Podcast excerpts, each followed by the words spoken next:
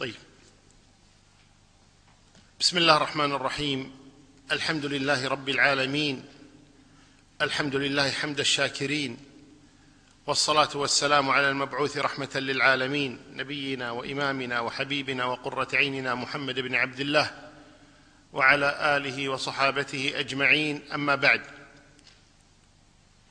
قال الله تبارك وتعالى في كتابه العزيز وإن يتفرقا يغني الله كلا من سعته وكان الله واسعا حكيما. شرع الله تبارك وتعالى النكاح وشرع سبحانه وتعالى الطلاق وهذا من رحمة الله سبحانه وتعالى.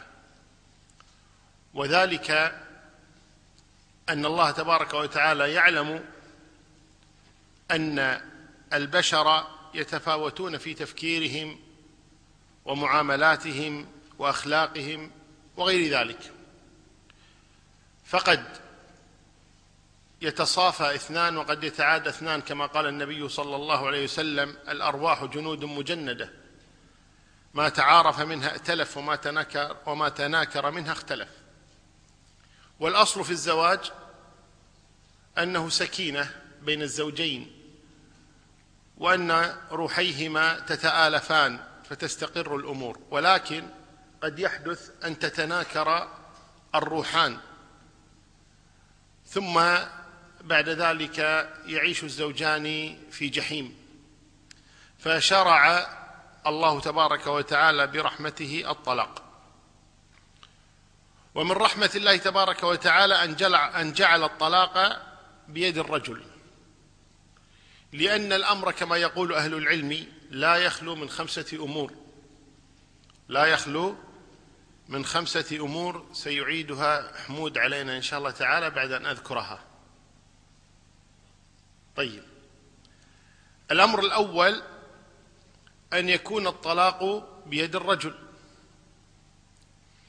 الأمر الثاني أن يكون الطلاق بيد المرأة. الأمر الثالث أن يكون الطلاق بيدهما معا باتفاق. لابد من يتفقا الأمر الرابع أن يكون الطلاق بيد طرف ثالث كالقاضي مثلا أو وليها أو وليه. المهم طرف ثالث. الأمر الخامس أن يكون لا طلاق أن يمنع الطلاق أصلا خلاص. تزوجتها تبلش بها إلى أن تموت. وتبلش بك إلى أن تموت. خلاص. لا ينفصم هذا العقد كما هو الحال بالنسبة لطائفة من طوائف النصارى وأظنهم الكاثوليك يصحح لي الذي عنده علم. ليس عندهم طلاق. ابدا. فإن اختلفا يعيش هو حياته وتعيش حياتها كأخوين وهو ينظر له إلى خليلة أو صديقة وهي, وهي كذلك لكن لا طلاق خلاص إلا بالموت. الارثوذكس والكاثوليك؟ الكاثوليك والأرثوذكس. بروتستانت حبيبين شوية. سامحين. اي نعم. طيب أخونا أبو عبد الله يقول الكاثوليك والبروت والأرثوذكس هم الذين ليس عندهم طلاق. على كل حال اذا هي خمس حالات. ما هي حمود؟ بيد الرجل بيد المرأة معا طرف ثالث أن يكون لا طلاق. لا يوجد حل سادس. هذه خمسة حلول لا بد أن يختار أحدها. فإن كان الطلاق بيد المرأة فمعلوم أن المرأة عاطفية. ولو كان الطلاق بيد المرأة لهدمت منازل كثيرة بزعل أو غيره لأن المرأة كما هو معلوم يعني عاطفتها تغلب عقلها. الآن الطلاق بيد الرجل وحسب ما يصير شيء إلا قالت إيش؟ طلقني. طلقني أقل شيء طلقني. فما بالك إذا كان الطلاق بيدها؟ كان كلكم طوالق الآن. إلا اللي مو متزوج بس. طيب فالقصد إذن أن الطلاق بيد المرأة لا يصلح. لا يصلح إذا كان الزواج لا يصلح أن يكون أن تكون مسؤولة عن نفسها فقط فكيف الطلاق يكون بيدها؟ هذا أمر. إذن أن يكون الطلاق بيد طرف ثالث أو باتفاقهما أن يتفق الرجل والمرأة. فإذا كان هناك خصام بين الزوجين ولا بد أن يتفق على الطلاق فقد يعاند أحدهما. فالزوج يقول طالق. الزوجه تقول سلامتك. ما ما أطلق. لما يطيح اللي براسي. المرأة تقول طالق يقول رجل سلامتك. لم يطيح اللي براسي. فيكون عناد. فتعيش الزوجة أو الزوج بجحيم خاصة إذا كان أحدهما معاندا. وما أكثر أصحاب الرؤوس الناشفة هذه الذين يعاندون. أن يكون الطلاق بيد طرف ثالث وهو القاضي. نقول هذا أيضا لا يصلح لأن الأصل في عقد الزواج أن يكون مستورا قدر المستطاع وإذا كان يدخل فيها القاضي ستفضح هذه البيوت. ولن يراعي القاضي يعني آه، ما عندها من الخير أو ما عنده من الخير. ولذلك يقول النبي صلى الله عليه وسلم لا يفرك مؤمن مؤمنة إن كره منها خلقا رضي منها آخر. يعني الزوج قد يرى سيئة من زوجته أو ترى المرأة سيئة من زوجها فتتذكر الخير الذي أتاها منه فتفوت هذه لأجل تلك وهكذا الزوج. ولذلك قيل وإذا أتى الحبيب بذنب واحد جاءت محاسنه بألف شفيع. فأما القاضي فهو لا يعرف للزوج محاسن ولا يعرف للزوجة محاسن وإنما يعرف القضية التي أمامه. فعلت كذا قال طلقها. فعل واضح؟ فلذلك قد لا يعني يعيش الجو الذي يعيشه الزوجان. ثم قضية فضح البيوت في مثل هذه القضايا خاصة بعد إذا كنا قاضي والزوجة ستأتي بمحامي وهو يأتي بمحامي ما تنتهي هذه المسألة فتفضح البيوت. القضية الرابعة أن أو الخامسة أن يكون لا طلاق وهذا جحيم. تصور امرأة ما سعدت مع زوجها أو الزوج ما سعد مع زوجته. والله تبارك وتعالى وهي تفرقا يغني الله كل من سعته. طيب أن يكون الطلاق بيد الزوج وهي الخامسة قد يكون الزوج أحمق. لا يحسن استخدام هذا الحق. فيؤذي زوجته أو يطلق بدون سبب أو يهدد زوجته إما أن تدفعي لي وإما أن أطلق وغير ذلك من الأمور. وهذا أيضا وارد. إذا نجد أن جميع الطرق الخمسة كل طريق له إيش؟ محاسن ومساوئ. الشريعة أحيانا تأتي بما هو خير كله أو أحيانا تأتي بما غالبه الخير. يعني ليس بالضرورة أن تأتي الشريعة إيش؟ بشيء كله خير من كل وجه. لا قد تأتي بشيء غالبي بالغالب. شيء إيش؟ أغلبي. وهنا لا شك أن أقرب هؤلاء إلى يعني تقليل الشر في هذه القضية أن يكون الطلاق بيد الزوج. طيب. إذا حديثنا اليوم عن كتاب الطلاق. الطلاق تندرج تحته, تحته الأحكام التكليفية الخمسة كما هو الحال في الزواج. يعني أن يكون إيش؟ واجبا مستحبا مباحا مكروها محرما. يكون الطلاق واجبا إذا لوثت المرأة فراش زوجها ولم تتب فإنه يجب عليه أن يفارقها وإلا صار ديوثا إذا عاش مع امرأة لوثت فراش الزوجية. وكذلك يكون واجبا الطلاق إذا كان العكس أن الزوجة كان يعني يلوث فراش الزوجية وقد يصيبها بالأمراض وغير ذلك من الأمور فيجب هنا الطلاق. وقد يكون الطلاق مستحبا. إذا كانت الزوجة تؤذي والديه فيستحب له أن يفارقها. يستحب له أن يفارقها. إذا كانت هي التي تؤذي والديه. فإنه يستحب له أن يطلقها أو كانت أخلاقها سيئة فيستحب له أن يطلقها. وقد يكون الطلاق مباحا. وهذا تنازعه أهل العلم في قضية من كانت ذات أخلاق سيئة فبعضهم يجعله مباحا وبعضهم يجعله مستحبا. فيكون مباحا إذا كرهها أيضا. إذا كره زوجته يباح له أن يطلقها يعني لسبب. سبب الكراهية أو عدم السعادة معه وغير ذلك من الأمور يباح له أن يطلق. الطلاق الأصل فيه وهذا هو الأصل في الطلاق أنه يعني يباح إذا كان لحاجة. الحالة الرابعة أن يكون مكروها وإذا وهو إذا كان بغير سبب. إذا كان الطلاق بغير سبب فإنه مكروه. وقد جاء في الحديث أبغض الحلال عند الله الطلاق. وهذا الحديث وإن كان ضعيفا من حيث إسناده لكن معناه صحيح. فيكون مكروها إذا كان بغير سبب. ويكون الطلاق آه، محرما إذا قصد به الإيذاء. إذا قصد به الإيذاء فإنه ينتقل إلى التحريم فيحرم هنا الطلاق. قال المؤلف ابن قدامة أبو محمد رحمه الله تبارك وتعالى ولا يصح الطلاق إلا من زوج. الأصل في الطلاق لا يكون إلا من زوج. فلا يصح لي مثلا أن أطلق زوجة غيري أقول لها طالق. إلا إذا كنت يعني وكيلا له في هذا وكلني. أما بغير التوكيل فالأصل أنه لا يصح إلا من زوج أو من وكله الزوج. فلا يصح الطلاق من غير الزوج. كالأب أو الابن أو الجار أو الأخ أو الصديق أو غير ذلك لا يصح منهم الطلاق. فلا يقع إلا من زوج. لا يقع إلا من زوج.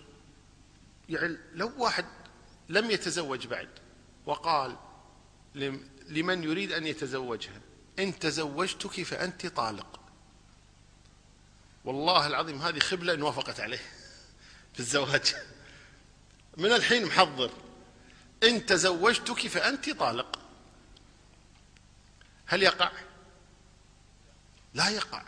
لأنه الآن ليس بزوج. ليس بزوج. لا يقع إلا إيش؟ إلا من زوج. طيب قال من زوج مكلف. المجنون لو طلق لا يقع طلاقه. النائم لو طلق. اي وقت النوم هل هو مكلف؟ ها؟ نعم. فالقصد إذن أنه لا يقع الطلاق إلا من مكلف. الصغير لا يقع منه. المجنون لا يقع منه الطلاق لأنهما إيش؟ غير مكلفين. قال مختار مختار. لو طلق الإنسان بغير اختياره مثل من؟ مثل الموسوس. الموسوس قد يطلق بغير بغير اختياره. وأنا أذكر لكم قصة موسوس.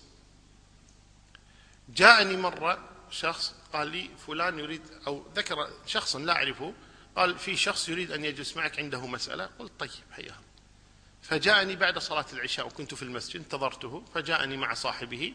نعم. قال أنا يعني جاءني الشيطان. وقال لي طبعا ليس يقصد وسواس يعني. وقال لي امرأتك طالق. فقلت طالق. فهل تطلق زوجتي أو لا تطلق؟ فقلت له ماذا حدث بالضبط؟ قال كنت جالسا مع نفسي فوسوس إلي الشيطان أن زوجتك طالق. قلت طيب وبعدين قال فسألت صديقي فقال لي تطلق زوجتك. قلت من هو صديقك؟ من صديقك هذا؟ قال عامل يعمل معي في الجمعية. قلت له ما شاء الله طالب علم؟ قال لا والله لا طالب علم ولا شيء سألت عامل معي قال تطلق زوجتك. قلت كيف تسأل؟ يعني إنسان لا علم عنده. قال هذا اللي صار. قلت طيب وبعدين؟ قال وبعد ذلك لقيت الشيخ عبد الرحمن عبد الخالق فسألته فقال لي لا تطلق. قلت طيب بعدين قالوا بعد ذلك حضرت درسا للشيخ محمد الحمود. فسألته فقال لا تطلق. قلت طيب بعدين؟ قال بعدها اتصلت على الأوقاف. فسألت الفتوى هناك فقالوا لي لا تطلق زوجتك لأنه ذكر الطلاق والتحريم. قال طالق وحرام. قال سألت الأقوم قال لا تطلق ولا تحرم. قلت طيب وبعدين؟ قال بعد ذلك آه، سألت اتصلت على الشيخ أحمد القطان. قلت طيب ماذا قال لك؟ قال لي لا تطلق. قلت طيب بعدين؟ ثم ذكر شيخا خامسا قال سألت الشيخ فلان لا أريد أن أذكر اسمه فقال لي لا تطلق لكن التحريم قد تحرم عليك. فوهقه. قلت بعدين؟ قال بس والآن جئتك. قلت طيب منو اللي وراي؟ مرتب من ستذهب؟ إلى من ستذهب بعدي؟ فقال لا بس آخر شيء. فشاهد الأمر هذا الإنسان موسوس. هذا الإنسان موسوس غير مختار. لما تلفظ بهذه الكلمة تصوروا أنتم الوضع اللي هو فيه الآن كلكم ضحكتم الآن لماذا؟ وضع غير طبيعي. الوضع غير طبيعي. فمثل هذا تتصورون هل يقع طلاقه؟ قطعا لا يقع. لماذا؟ غير مختار.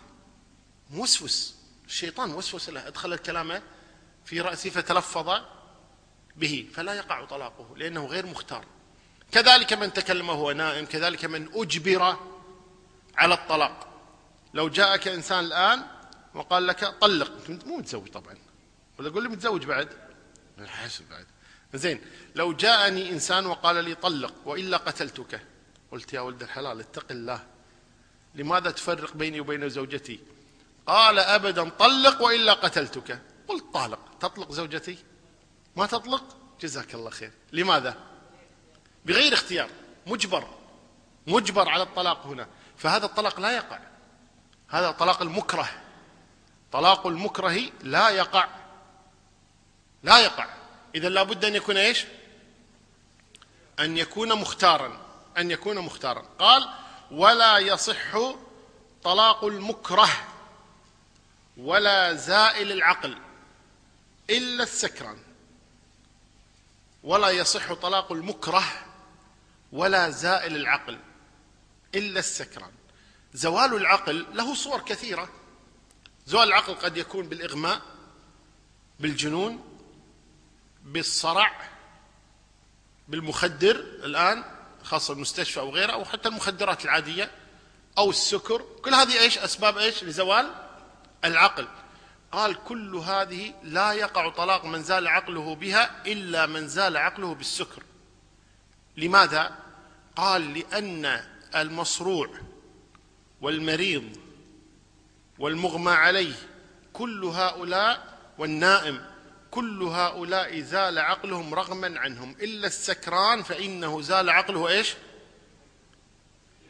باختياره وإرادته. هو الذي أزال عقل نفسه. طبعا يدخل مع السكران إيش؟ مخدرات وغيرها. قال فهذا هو أزال عقل نفسه فيقع طلاقه. فاختلف أهل العلم في هذه المسألة. هل يقع طلاق السكران أو لا يقع؟ القول الأول أنه لا يقع طلاق السكران. لقول الله تبارك وتعالى يا أيها الذين آمنوا لا تقربوا الصلاة وأنتم سكارى حتى تعلموا ما تقولون قالوا فهذا لا يعلم ما يقول فهذا إيش؟ لا يعلم ما يقول فيدخل تحت إيش؟ مختار. هذا غير مختار للألفاظ التي تلفظ بها. قالوا فلا يقع طلاقه لهذا السبب. قالوا ولما جاء من الذي وقع منه الزنا؟ ما اسمه؟ ماعز. نعم. يقول لما جاء ماعز إلى النبي صلى الله عليه وسلم وقال يا رسول الله زنيت. فقال لعلك شربت شيئا. طيب فهنا النبي صلى الله عليه وسلم عذره بقول بكونه إيش؟ شرب شيئا. لعله سكران أو كذا. فدل على أن كلامه غير معتبر السكران. قال وقد وقع لحمزة رضي الله عنه أنه يعني كان قد سكر. كان قد سكر فأخذ شارفا لعلي ناقة لعلي رضي الله عنه وهي أول ناقة يمتلكها علي رضي الله عنه من بدر. فأخذ هذه الناقة فذبحها نحرها ثم أخرج قلبها. هكذا بس. فلما رأى علي ناقته دمعت عينه رضي الله عنه. أول مال عنده عمه قضى عليه. لكن عمه ماذا يقول له؟ فذهب يشتكي عند النبي صلى الله عليه وسلم. المشكلة عند هو عم النبي صلى الله عليه وسلم. فقال يا رسول الله إن حمزة فعل كذا وكذا بشارفي فذهب النبي إلى حمزة. فلما دخل عليه النبي وإذا حمزة سكران. فقال له النبي صلى الله عليه وسلم ما حملك على ذلك يا حمزة؟ فالتفت حمزة إلى النبي صلى الله عليه وسلم قال وهل أنتم إلا عبيد لأبي؟ لا يدري ما يقول. تصور واحد يقول هذا كلام للنبي صلى الله عليه وسلم. هذا كفر. لكن عذره النبي صلى الله عليه وسلم للسكر. فقال هل أنتم إلا عبيد لأبي؟ فالنبي أعطاه ظهره ومشى. صلى الله عليه وسلم لم يتكلم معه. تركه. قالوا فهذا كله يدل على أن السكران إيش؟ معذور. بهذا. وذهب آخرون من أهل العلم إلى أن السكران يقع طلاقه. قالوا لأنه هو الذي اختار هذا. ثم قالوا عجيب يعني هم سكران ونكافئه. نقول لا يقع طلاقك فنكافئه على هذا. على كل حال الصحيح أن السكران لا نكافئه إنما نعاقبه بالجلد كما هو معلوم. يجلد السكران أربعين جلدة على سكره. لكن هذه ليست مكافأة والصحيح والعلم عند الله تبارك وتعالى أن طلاق السكران فيه تفصيل. إذا بلغ به السكر بحيث إنه لا يدري ما يقول فإنه لا يقع. وأما إذا كان سكران ويدري ما يقول خاصة باسم المدمنين المدمن قد يشرب الخمر ولا يؤثر فيه تأثيرا كاملا بحيث أن عقله يكون إيش؟ يكون معه. فإذا كان عقله معه ولو كان سكران فإنه يقع طلاقه. وإن كان عقله ليس معه فلا يقع طلاقه. إذا العبرة بإيش؟ بالعقل بالاختيار. فإذا كان العقل موجودا وقع طلاقه وإذا كان العقل غير موجود لم يقع طلاقه. طيب الهازل هل يقع طلاقه أو لا يقع؟ الهازل الذي يقول ذلك على سبيل الهزل. هل يقع طلاقه أو لا؟ في تفصيل لأهل العلم. يقول ابن القيم رحمه الله تعالى الطلاق أو الناس مع الطلاق على أربعة أحوال. إما أن يقصده يقصد الطلاق في قلبه ولكنه لا يتلفظ به. لا أتكلم عن الهازل الآن أتكلم عن عموم الناس. يقول واحد نوى أن يطلق زوجته. رأى موقفا سمع كلاما اللي يكون قرر أن يطلقها وعزم على ذلك. وقال في نفسه خلاص راح تطلق المرأة لكنه لم يتلفظ. وإن نوى الطلاق هل يقع طلاقه؟ لا يقع لا يقع. الحالة الثانية هي أن يقصد الطلاق ولكنه لم لا, لا يقصد الطلاق أن لا يقصد الطلاق ولم يتلفظ به طيب ولا نواه. لم يتلفظ به ولا نواه. هل يقع طلاقه؟ لا يقع طلاقه كذلك. طيب إن تلفظ به في هذه الحالة تلفظ بالطلاق ولم ينوه تلفظ بالطلاق ولم ينوه. لا يقع طلاقه. لم ينوي الطلاق. لم ينوي الطلاق. طيب؟ وتلفظ به. انتبهوا. تلفظ به. قال طالق ولم ينوي الطلاق. هنا ينظر. إذا كان قال هذا حالة نومه أو سكره اللي قلنا قبل قليل اللي هو قلنا إيش غير مسؤول؟ عن ألفاظه لا يقع طلاقه.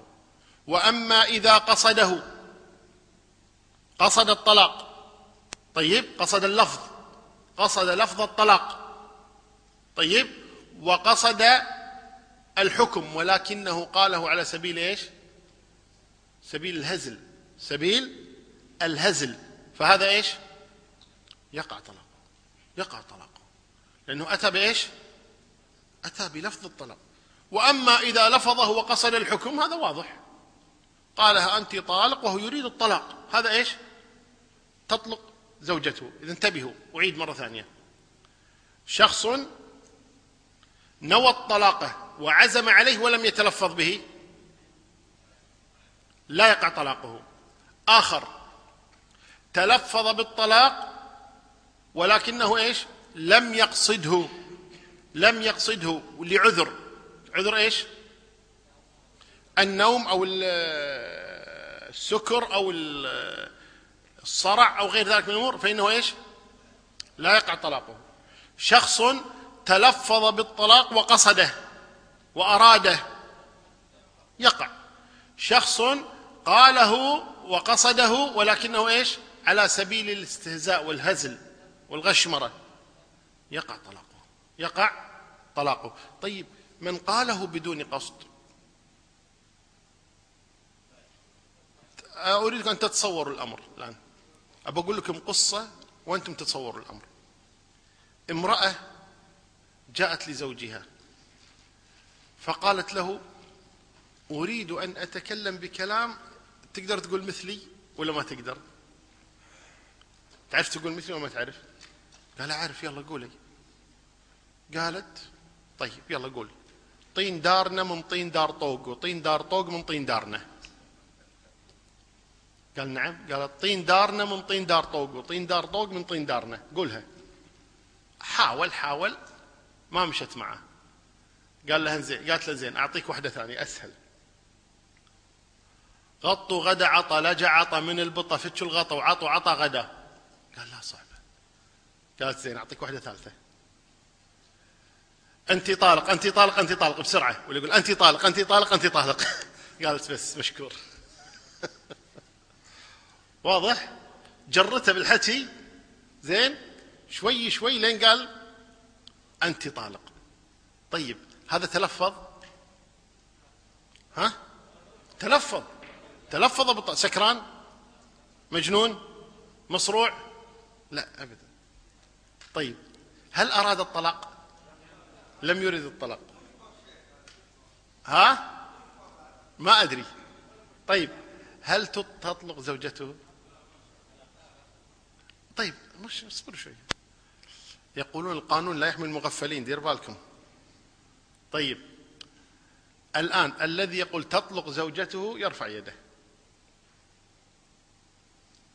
واحد فقط. اثنان. طيب الذي يقول لا تطلق زوجته يرفع يده. ما شاء الله. يمكن لو روح للنساء الآن كلهن يرفعن أيديهن تطلق زوجته. يعني أنتم الآن فزع للرجل ولا شنو؟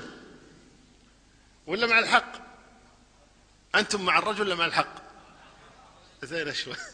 طيب الصحيح لا تطلق زوجته. لا تطلق زوجته لأن جرته بالكلام ولا يقصده ولا يريده. لا يقصده ولا يريده فلا تطلق زوجته في مثل هذه الحالة. طيب. طيب. لو طلق حالة الغضب هل يقع طلاقه أو لا يقع؟ لو طلق حالة الغضب. طيب قلنا اليوم ما في بيرمونت ما في ساعة بعد. جيد جزاك الله خير. أشوف الوقت بس الله يجزاك خير. طيب لو طلق زوجته حالة الغضب هل يقع طلاقها أو لا يقع؟ تفصيل نفس السكران؟ نعم. هو ما في إنسان يطلق زوجته وهو مستانس. يعني تصور أنت ترجع إلى البيت أو يرجع الرجل إلى بيته وإذا زوجته تستقبله بتلك النفس الطيبة والكلام الطيب وقد تنظفت له ثم تحضر غداءه وتغسل قدميه طيب ثم تمسح العرق عن وجهه يقول والله ما أجد امرأة مثلك. والله أنت عجيبة. يلا روحي أنت طالق. هل يعقل هذا؟ لا يعقل. لا يعقل. فعادة الرجل لا يطلق إلا وهو إيش؟ زعلان. أغضبته على شيء فطلقها. فقضية أن الإنسان يقول لا يقع طلاق الغضبان على إطلاقه غير صحيح. غير صحيح. لأن الأصل في الذين يطلقون لا يطلقون إلا في حالة إيش؟ حالة الغضب. فقضية أنه لا يقع طلاق الغضبان غير صحيح أبدا. يقع طلاق الغضبان. ولكن الغضبان الذي يبلغ يبلغ به الغضب أنه لا يدري ما يقول وهو ما يسمى إيش؟ إغلاق. إغلاق. أغلق عليه. ما قام يشوف مثل ما يقولون. حتى إن البعض يقول حتى أنه إذا سئل بعد ذلك يقول لا أدري ماذا قلت. هذا المقصود بالغضب الذي لا يقع معه الطلاق أن الرجل يقول لا أدري ماذا قلت. فيسمى الطلاق إيش؟ الغضبان الذي لا يقع. طيب انتبهوا مسألة مهمة جدا الآن. لو المرأة أبو عبد الرحمن لك السؤال. لو المرأة جاءت لزوجها وقالت له طلقني. قال اذكري الله يا مرأة اذكري الله. قالت طلقني. قال اذكري الله يا مرأة على سبيل تافه مثلا. قال اذكر الله يا مرأة وتعوذي من إبليس. قالت تدري ليش ما طلقتني؟ قالت قالت ما انت ريال ما انت قدها أتحداك تقولها. واضح ولا أنت لست رجلا أصلا. ولا تستطيع أن تتلفظ بهذه الكلمة. قال اتق الله أنا رجل واستطيع لكن هذا غلط. قالت لأبد خسه أتحداك إنك تتلفظ بها. لو كنت رجلا لقلتها. قال أنا رجل بس لن أقولها. جبان.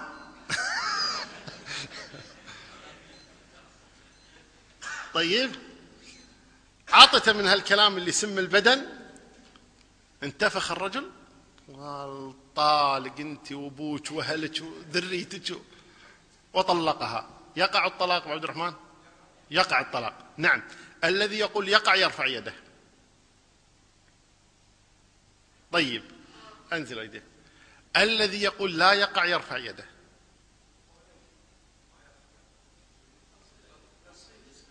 طيب من اللي عنده تفصيل؟ ما هو التفصيل؟ قفل؟ إيه. نعم. بعض أهل العلم يرى أنه يقع وبعض أهل العلم يرى أن هذا مكره. إكراه أدبي يقولون. مكره إكراه أدبي. يعني أكرهته زوجته بمثل وهذا الذي تميل إليه النفس أن هذا مكره. إنه ما قاله عن اختيار. وإنما استفزته استفزته استفزته حتى إيش؟ حتى تلفظ بهذه الكلمة وهو لا يريدها. ولكن حصل إيش؟ إكراه لكن بصورة غير يعني غير صورة الإكراه التي نعرفها بالسيف أو بالسكين أو بالمسدس أو ما شابه ذلك.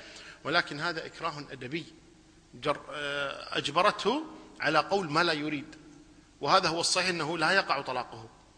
هذا مكره هذا مكره ولا يقع طلاقه. طيب قال ابن قدامة رحمه الله تعالى ويملك الحر ثلاث تطليقات والعبد اثنتين سواء كان تحته حرة أو أمة. فمتى استوفى عدد طلاقه لم تحل له حتى تنكح زوجا غيره نكاحا صحيحا ويطأها.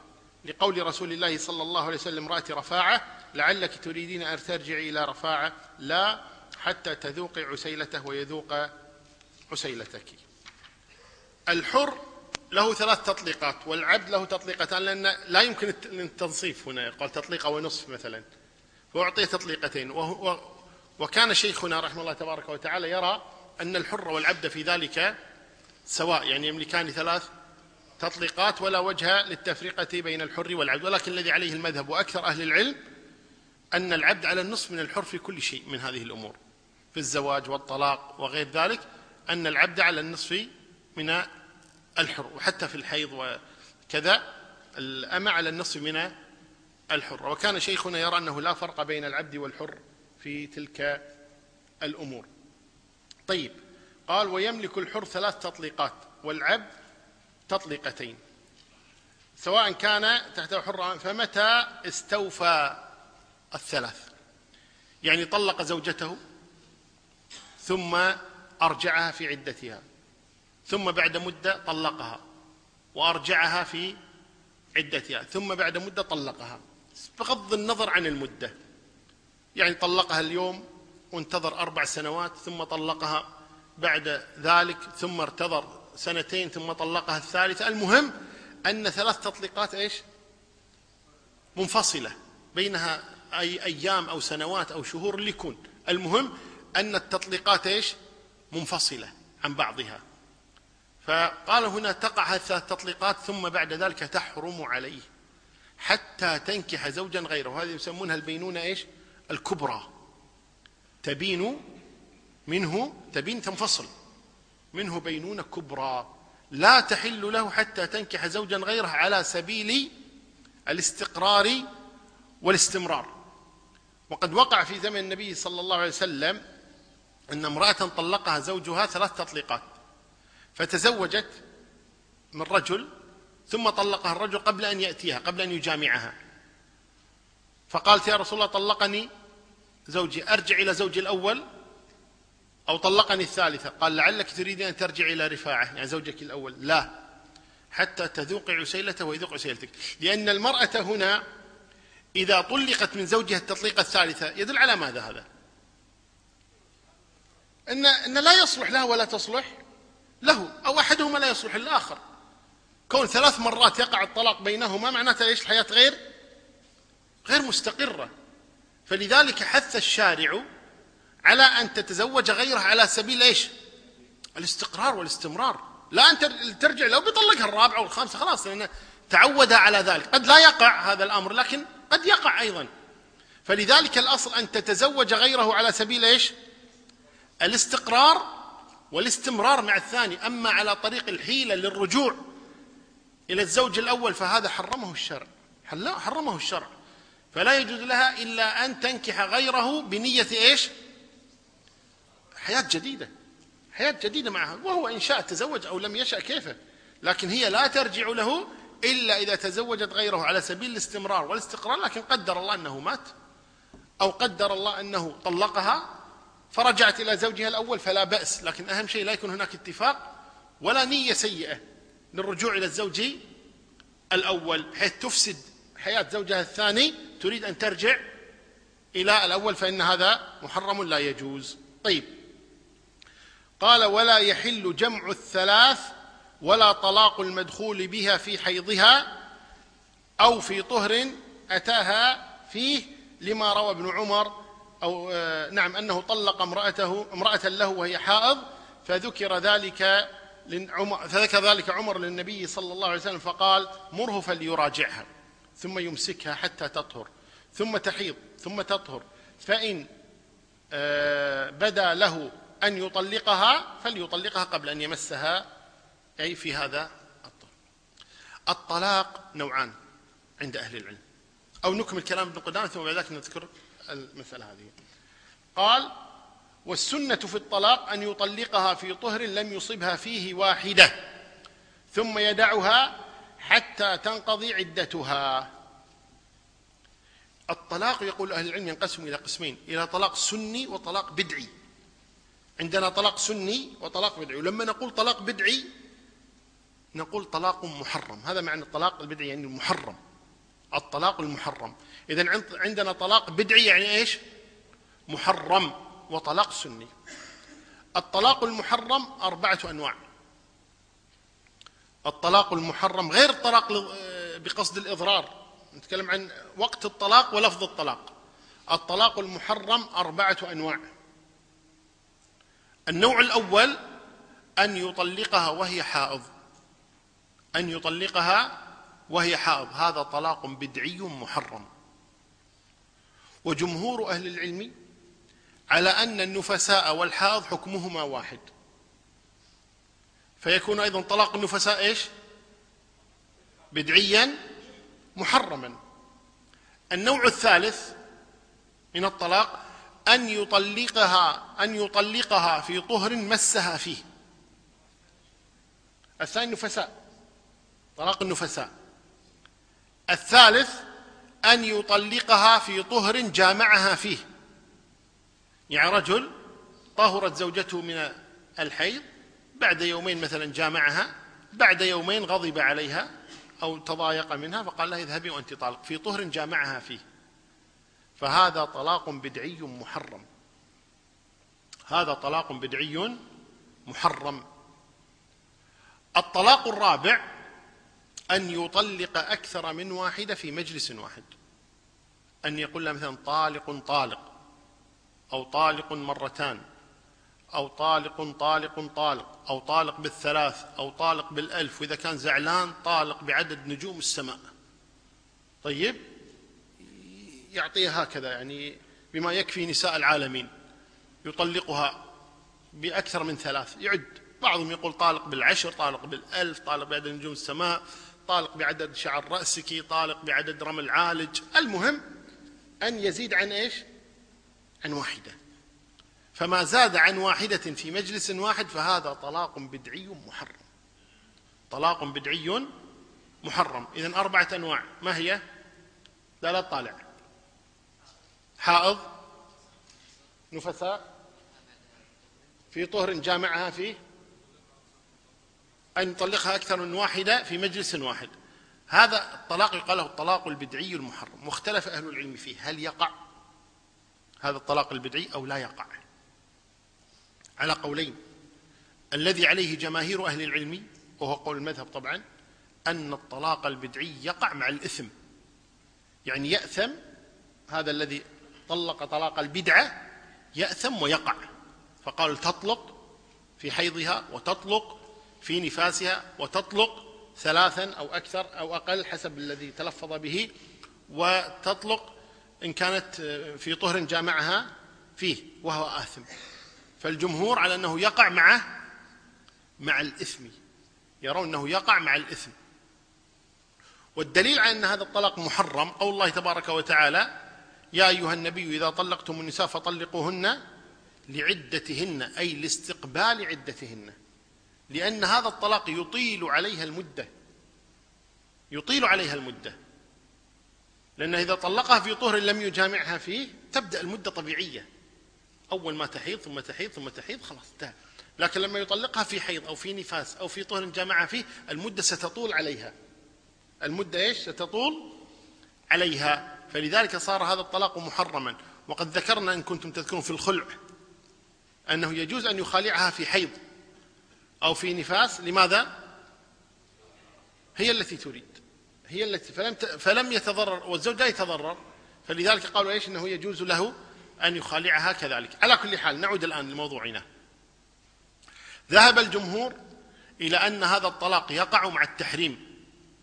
إلى أن هذا الطلاق يقع مع تحريمه أي حرام ويقع. حرام ويقع. والدليل على أنه يقع قالوا اولا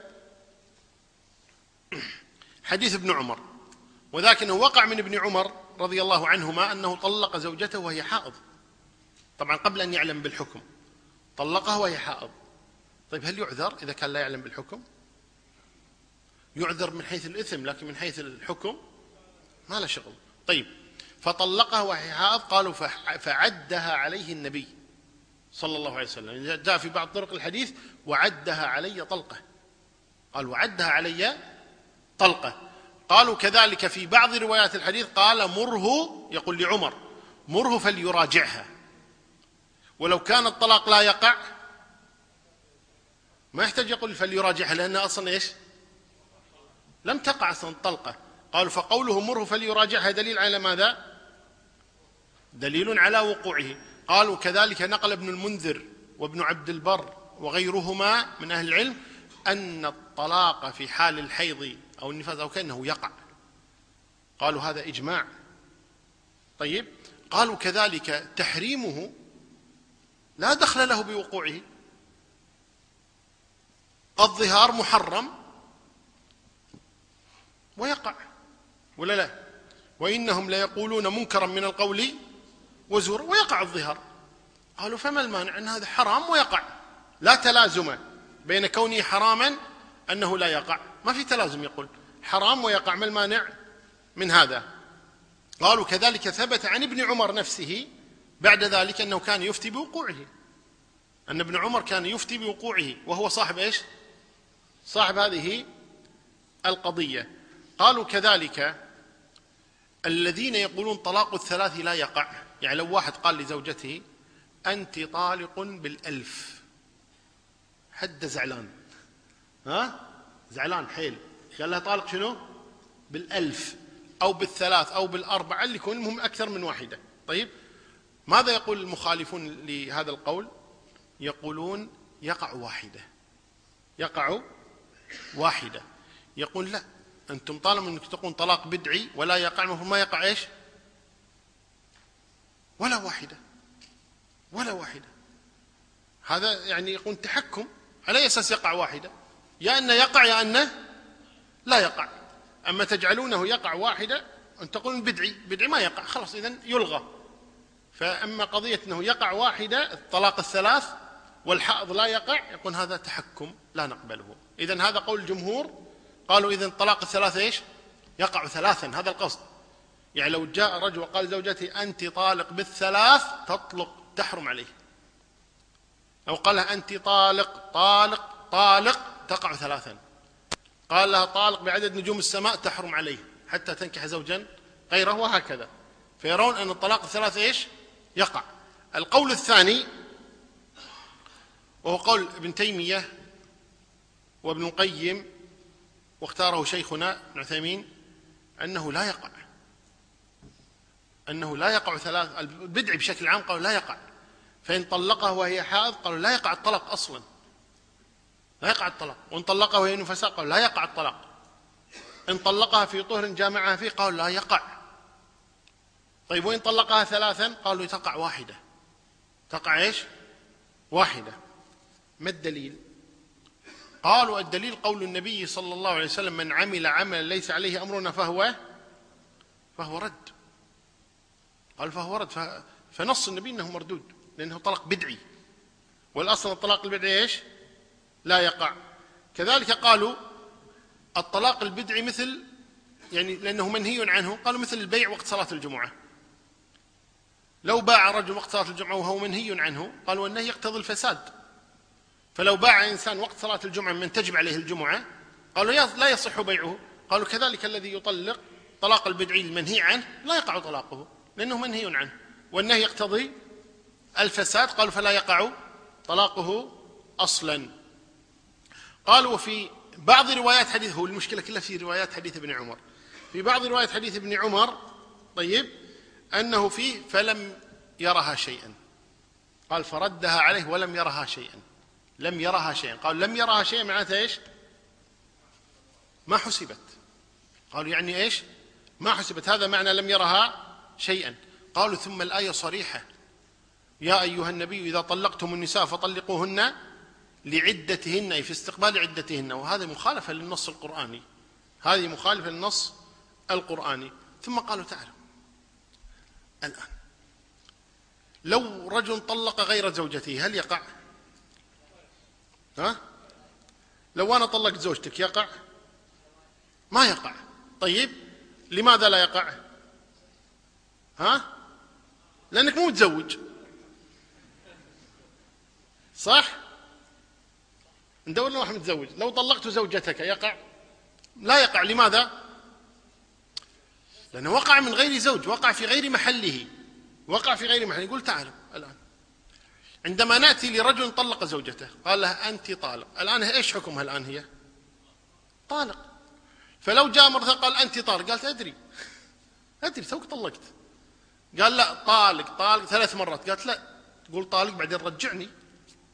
ثم طلق ثم رجعني ثم طلق. حتى يقع الطلاق على إيش؟ على زوجة. الآن هي أصلا إيش؟ قالوا هي مطلقة أصلا. فالكلام الذي يزيد على الواحدة يعتبر إيش؟ قال يعتبر لغوا. لأنه وقع على غير محله. هي أصلا طالق. هي أصلا طالق. فالكلام جاء في غير محله. فإذا أردت أن تطلقها الثانية فعليك إيش؟ أن ترجعها. ثم تطلقها ثم ترجعها ثم تطلقها. واضح إن شاء الله تعالى. نعم. فإذا قالوا طلاق ثلاث لا يقع. زين يقول الآن أعطيكم نعطيكم مثالا. الآن من قال لا إله إلا الله لا أذكر أعطيكم واحدة ثانية أوضح. لما واحد يقول لك أذكر الله. تقول لا إله إلا الله. لا إحنا الكويت نقول لا.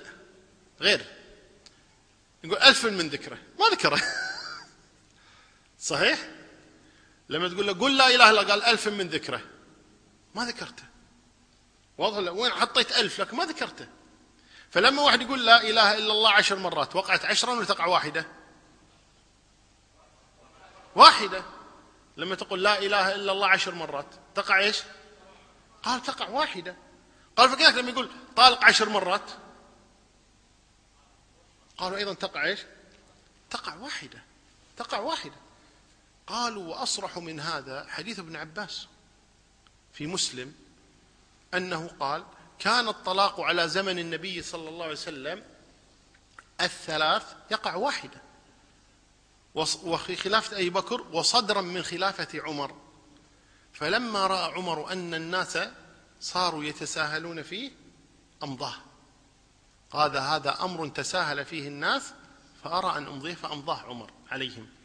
فقالوا عمر هو الذي امضاه بدليل حديث ابن عباس أنه في زمن النبي كان يقع واحدة وفي زمن أبي بكر كان يقع واحدة في زمن عمر أيضا في صدر من خلافته كان يقع إيش؟ واحدة قالوا هذا دليل صريح في هذه المسألة أنه لا يقع إلا واحدة طيب الصحيح والعلم عند الله تبارك وتعالى قول الجمهور وأن الثلاث يقع ثلاثا وطلاق الحائض يقع وطلاق النفساء يقع وطلاق من طلقها زوجها في طهر جامعها فيه يقع على ما ذهب إليه جماهير أهل العلم. وهنا قاعدة. ذكرها الشاطبي وذكرها شيخنا وذكرها غيرهم من أهل العلم غيرهما من أهل العلم. يقولون لا تخالف قول الجمهور إلا إذا كان معك دليل إيش؟ قوي فعلا قوي. وإلا الأصل أن الحق مع الجمهور هذا هو الأصل أن الحق يكون مع الجمهور. وهنا الصحيح قول الجمهور وأن طلاق البدع يقع مع الإثم أي يأثم هذا الذي تلفظ بالبدعة وهو الذي طلق وهي حائض أو طلق وهي نفساء أو طلق في طهر جامعها فيه أو طلق أكثر من واحدة في مجلس واحد أنه يقع مع الإثم.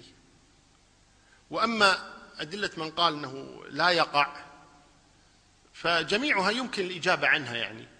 قضية أن التحريم ويقع ما النهي ليس على كل حال يقتضي الفساد هذه مسألة يعني أصولية يعني آه، في مسائل كثيرة. هم يقولون أصلا طلاق الثلاث حرام ويقع واحدة هم خالفوا هذه القاعدة.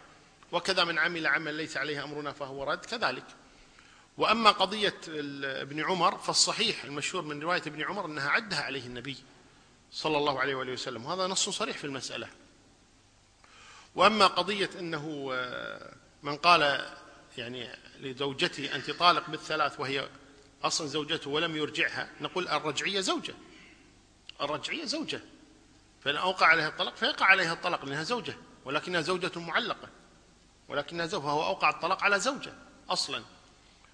ويبقى حديث ابن عباس رضي الله عنهما في مسلم ذهب كثير من أهل العلم إلى أنه يعني آه، أخطأ فيه طاووس.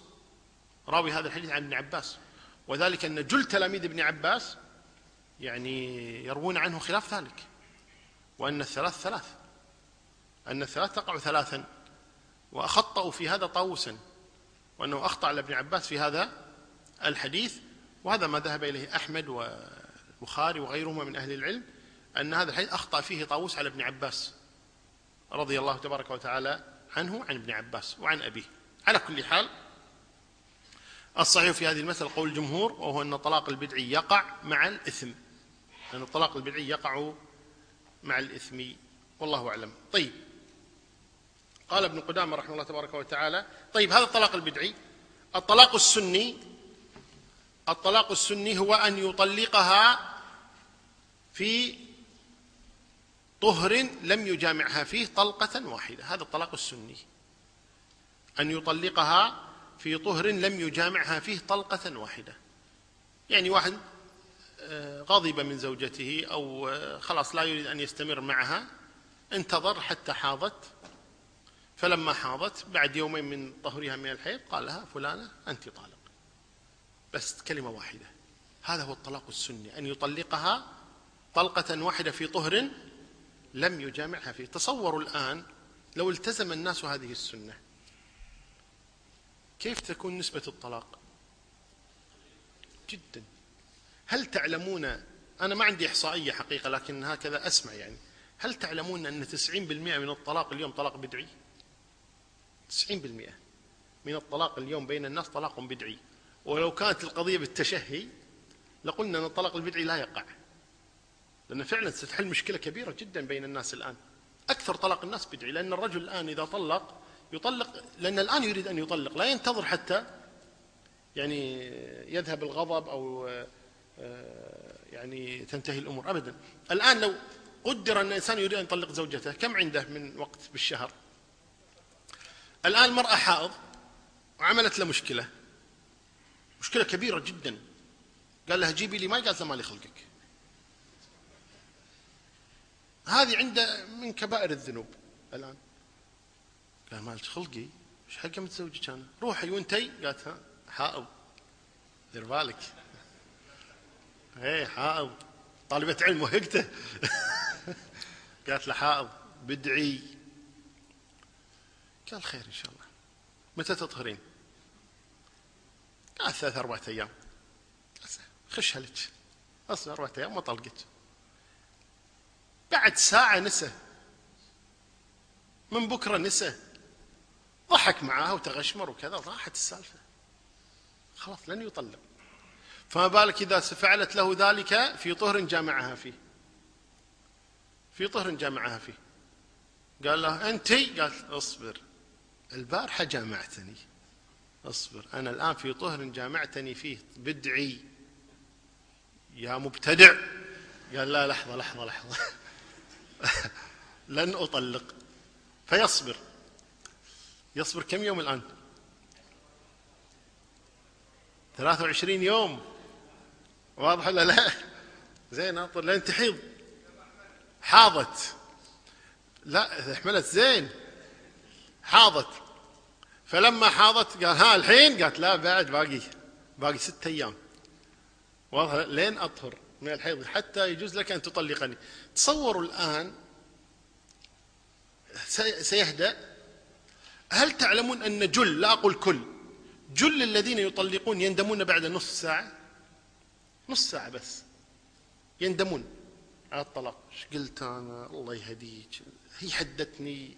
أقول لها سوي كذا ما تسمع كذا. لو كان طالب علم هذا الإنسان ويرى أن الطلاق حرام مهما فعلت لا. لا يطلق. حرام. ما أقع في الحرام لأجلك. يقول اصبري. فإن صبر أنا ما أقول نص ساعة صبر أياما الآن. لو صبر أيام هل سيطلق؟ لن يطلق. هل هي ستطالب لن تطالب بالطلاق. خلاص انتهى الأمر هدأت الأمور.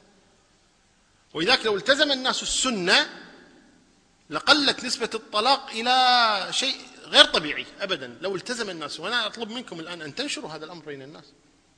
وأن هذا الطلاق البدعي يعني محرم. الناس يرتكبون جريمة كبائر. البدعة كبيرة. فلو اتقى الناس ربهم تبارك وتعالى ولم يطلقوا للبدعة لا حلت مشاكل كثير من البيوت حقيقة. فالطلاق البدعي محرم ولا يجوز رجل أن يعني ينزله على زوجته. فينتظر حتى تطهر أو حتى إذا جاءها في هذا الطهر حتى تحيض ثم تطهر من الحيض. فتقل نسبة الطلاق كثيرا حقيقة. إذا الطلاق السني أن يطلق في طهر لم يجامعها فيه. كم عندك من الأيام لتطلق؟ يمكن يوم أو أقل. أكثر المتزوجين الآن إذا حاضت الزوجة لا يأتيها. لكن بمجرد أن تطر قد يأتيها في نفس الليلة أو يأتيها من غد. فكم عنده في الشهر حتى يطلق؟ يوم أو يومان فقط. يوم أو يومان. بعد ذلك يمتنع من الطلاق. هذا نتكلم عن المرأة غير الحامل. طيب؟ إذا طلاق السنة أن يطلق تطليقة واحدة في طهر لم يجامعها فيه. أو أن يطلقها وهي حامل. طلاق الحامل سني. ولذا قال النبي صلى الله عليه وسلم لعبد الله بن عمر طلقها حاملا أو حائلا.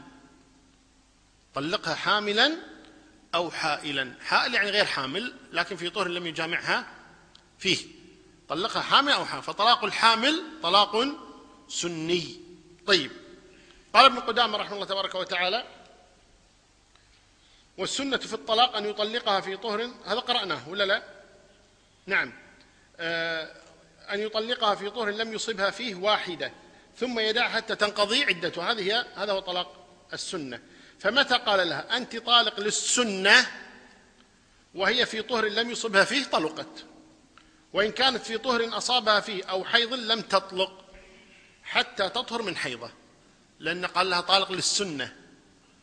واضح؟ هذا حريص. ود إنه يطلق بس هي إيش؟ حائض. ويخاف إنه يغير رايه. هي حائض الآن وما يبي يغير رايه. يدي تقص عليه بسرعة هي. والآن فرصته. الآن متحمس للطلاق. ويريد أن يطلقها. وهي طالبة علم قوية هي. فقال لها انت قالت ما أنصحك. ليش؟ قالت في طهر جامعتني فيه. أو حائض ما تقدر تطلق. قال زين أنت طالق للسنة. ماذا يعني طالق للسنة؟ عند ابن قدامة طالق للسنة يعني بمجرد أن تطهري أنت طالق. خلاص هديتها أطلقتها. خلاص. هي كلها قضية قضية إيش؟ قضية وقت. وخرجت الكلمة منه. يقول يقع الطلاق بمجرد إيش؟ أن تطهر من حيضها. يقع الطلاق. لأنه قال إيش طالق؟ للسنة. واضح ولا لا؟ نعم. يقول وإن قال لها أنت طالق للبدعة. أنت طالق للبدعة. يعني جاء أغضبته زوجته فقال أنت؟ قالت لا. قال شنو؟ قالت حائض. قال ولو. قالت لا. حرام. قال ولو. حس إن هذا إيش؟ قفل. قالت له ما يجوز مبتدع. قال مبتدع ولا قعد معاك. طالق. واضح لا إذا طلقها إيش؟ قال طالق للبدعة. قال طالق للبدعة. تطلق على ما أراد. تطلق على ما أراد. اذا يكون وقع في الحرام وطلقت زوجته. طيب. قال فأما غير المدخول بها والحامل التي تبين حملها والآيسة التي لم تحض والتي لم تحض فلا سنة لطلاقها ولا بدعة. يعني واحد زوجته حامل ابن قدامة يرى أن هذا طلاق عادي لا بدعي ولا سني. وبعض أهل يرى أن طلاق أنه طلاق سني لأن النبي صلى الله عليه وسلم قال لابن عمر طلقها حاملا أو حائلا فيسمونه طلاقا سنيا. وبعضهم لا يسميه طلاقا سنيا لكن المهم أنه يقع عند الجميع. لو قال لزوجته أنت طالق وهي حامل يقع الطلاق. وبعضهم يسميه سنيا وبعضهم يقول لا سني ولا بدعي. كذلك التي آه، أيست من الحيض. أيس من الحيض. عمرها خمسين سنة. خمسة وخمسين سنة. ما تحيض. خلاص. انقطع حيضها. قالوا كذلك هذه إيش؟ لا بدعي ولا سني لأن مرتبطة بالحيض. إحنا نتكلم عن طلقة واحدة. نتكلم عن إيش؟ طلقة واحدة. فهذا لا يسمى طلاقها سنيا ولا بدعيا. كذلك التي لا تحيض صغيرة. واحد تزوج واحدة عمرها تسع سنين. بعد ما بدأ عليها البلوغ ما حاضت ما بلغت فطلقها. كذلك هذه طلاقة لا يقال له سني ولا يقال له بدعي. طيب يقول فمتى قال لها أنت طالق للسنة أو البدعة؟ طلقت في الحال لأن ما فيها سنة ولا فيها بدعة. واضح إن شاء الله تعالى. نعم نقف هنا. والله أعلى وأعلم وصلى الله وسلم وبارك على نبينا محمد. في أسئلة مكتوبة؟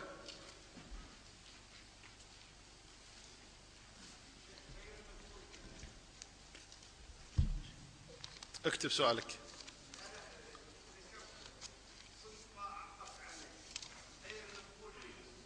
لا قلنا في البداية أن هذه ما عليها عدة هذه.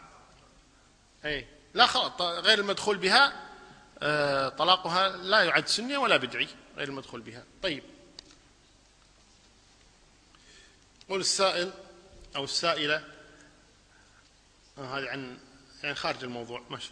هل يقع طلاق الغضبان أم لا؟ وهل يوجد فرق بين الغضب الشديد والقهر هذا تكلمنا فيه. أكتب مبكر الظهر إذا تلفظ الرجل بالطلاق ولم ينوه ولم يكن في حالة سكر أو نوم قياسا بحالة الغضبان هل يقع؟ قلنا إذا تلفظ الطلاق ولا يريد لفظ الطلاق لا يريد لفظ الطلاق مثل اللي قلنا ضحكت عليه زوجته مثلا. أو رجل قال يعني مثل الآن لما قلت لك الحين أنا. زين؟ لما أطلق زوجتي الآن لما أقول لكم أنا الحين لو, لو طلقت زوجتي هل تطلق زوجتي؟ ما تطلق زوجتي. عرفت شلون؟ لو قلت زوجتي طالق ما تطلق ما قصدت الطلاق الآن أنا. طيب؟ هذا لا يقع قطعا. إذا لم يقصد اللفظ أما إذا قصد اللفظ قصد الطلاق لكنه قاله على سبيل الهزل هل قلنا الهازل؟ فقلنا إنه يقع. وقد جاء في حديث فيه كلام في صحته وهو ثلاث جدهن جد وهزلهن جد. فالطلاق والعتاق والرجعة. وفي رواية النكاح. لكن على كل حال هذه الأمور ما فيها هزل. ما فيها هزل. يقع الطلاق. طيب. ما الفرق بين الطلاق في طهر مسها فيه وجامعها فيه؟ لا المقصود بالمس الجماع. المقصود مسها فيه أي جامعها فيه. هل يجوز الطلاق إذا كان الرجل في بلاده والمرأة في بلاد أخرى؟ نعم يقع الطلاق. إذا طلقها حتى لو مو موجودة حتى لو ما سمعت. واحد جاء لأصدقائي قال زوجتي طالق. يقع الطلاق. مو لازم تكون عنده أو تسمع أو تكون في بلده. لا ليس بلازم. ذكرتم أن الخلع أحد صور البينونة الصغرى فهل تكرار الخلع يجعل البينونة الكبرى أبدا. لا الخلع يقع واحدة فقط. لأن خلع فسخ ليس طلاقا. الخلع فسخ. وين جاء بلفظ الطلاق فهو فسخ. آه، قال الرسول صلى الله عليه وسلم آه في قضية هند هذه امرأة أصيبت بالإيدز بسبب فساد زوجها صبرت عليه من أجل أولاده فما حكم هذا الموقف؟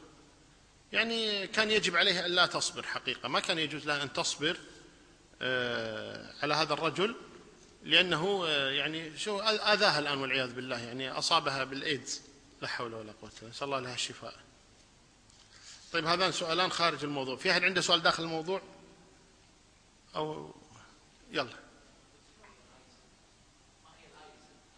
الآيسة التي خلاص ما قامت تحيض كبرت الكبيرة التي انقطع حيضها مثل أمي وأمك وكذا. ما أدري عن أمك أنا أمي أنت ما أدري عن أمك كم عمرها. تفضل. لحظة لحظة هني. حرام لكن يقع. لكن لو قال إيه ذكرتني جزاك الله خير. لو قالها على سبيل التأكيد لا على سبيل التكرار. كان يقول له أنت طالق طالق طالق. إن قلت ثلاث قال لا أنا بأكد لا أخاف ما سمعت. أردت أن أؤكد. يعني الثانية والثالثة كانت على سبيل إيش؟ التأكيد لا التكثير فإنها تقع واحدة. إذا قال على سبيل التأكيد أنت طالق طالق طالق طالق. قلنا والله كم واحدة؟ قال لا لا واحدة. بس أنا حبيت أكد لا أخاف تقول لي شنو قلت؟ شنو قلت؟ أو كذا أو طالع أو مدري شنو. لا طالق. عشان قلتها على سبيل التأكيد. هاي تقع إيش؟ واحدة لكن إذا قال على سبيل التكرار تقع إيش؟ تقع ثلاثا. إيش عندك؟ يطق في نفس الوقت يقع. كيف؟ لا. لا ليش بينونه يقع الطلاق لكن تبقى رجعية في العدة يقدر يرجعها قبل ما تولد لكن عدتها طويلة أو قصيرة حسب يمكن تحيض تولد باكر. تفضل. حسب الطلقة الأولى والثانية راح يأتينا كلام عن الرجعة. بكرة لا تستعجل. سم.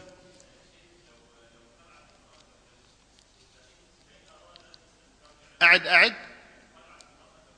خالعت من زوجها. أيوة. عقد جديد. كل شيء عقد جديد. طيب. تفضل.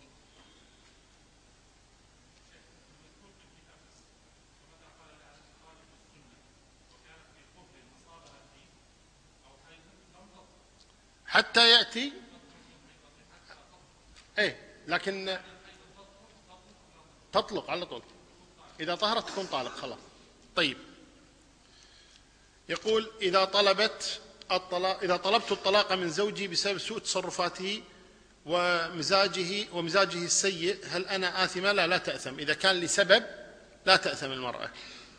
إذا هجر الزوج زوجته سنتين هجرا تاما هي وأبنائها لأنه تزوج من أخرى فما حكم الشرع؟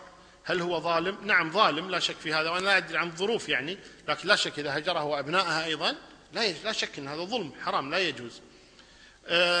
فقط ننبه قضية الإيلاء أن الإيلاء نبه أحد الإخوة على أن الإيلاء يعني الأصل فيه من التألي وهو الحلف وهو أن يحلف الرجل. هذا الأصل في الإيلاء.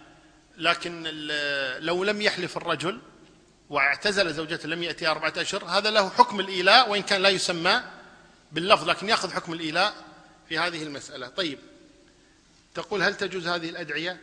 اللهم لا تجعل لزوجي حظا مع النساء سواي. نعم يجوز. هذا دعاء واحد نحيس. يعني واحدة نحيسة يعني. لا تجعل لزوجي حظا مع النساء سواي أنا. طيب إذا متي. أهم نفس الشيء بتعلقينه. الله المستعان. والثانية تقول اللهم اجعل زوجي متعلقا بي.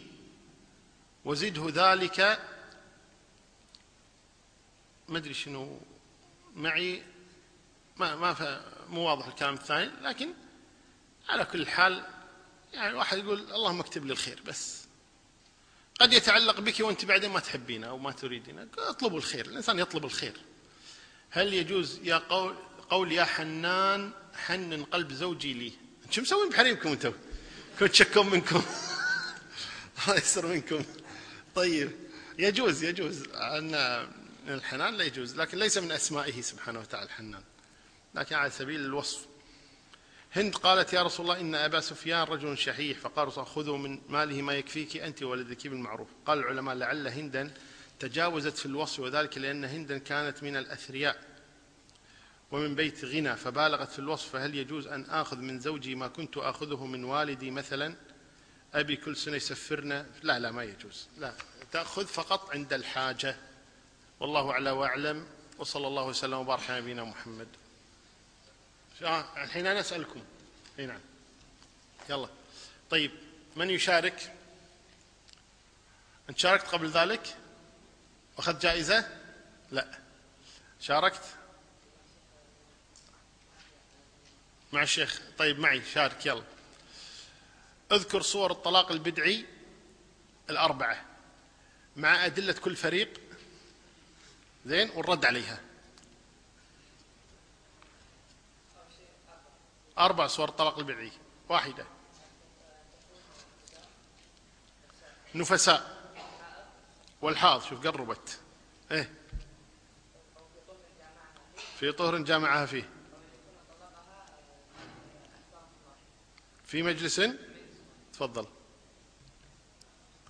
لك. تشارك. طيب ما هو الطلاق السني؟ طلقها وهي حامل. إيه. في طهر طيب. والعدد؟ كم طلقة؟ واحدة تفضل. والله أعلم. صلى الله عليه وسلم محمد.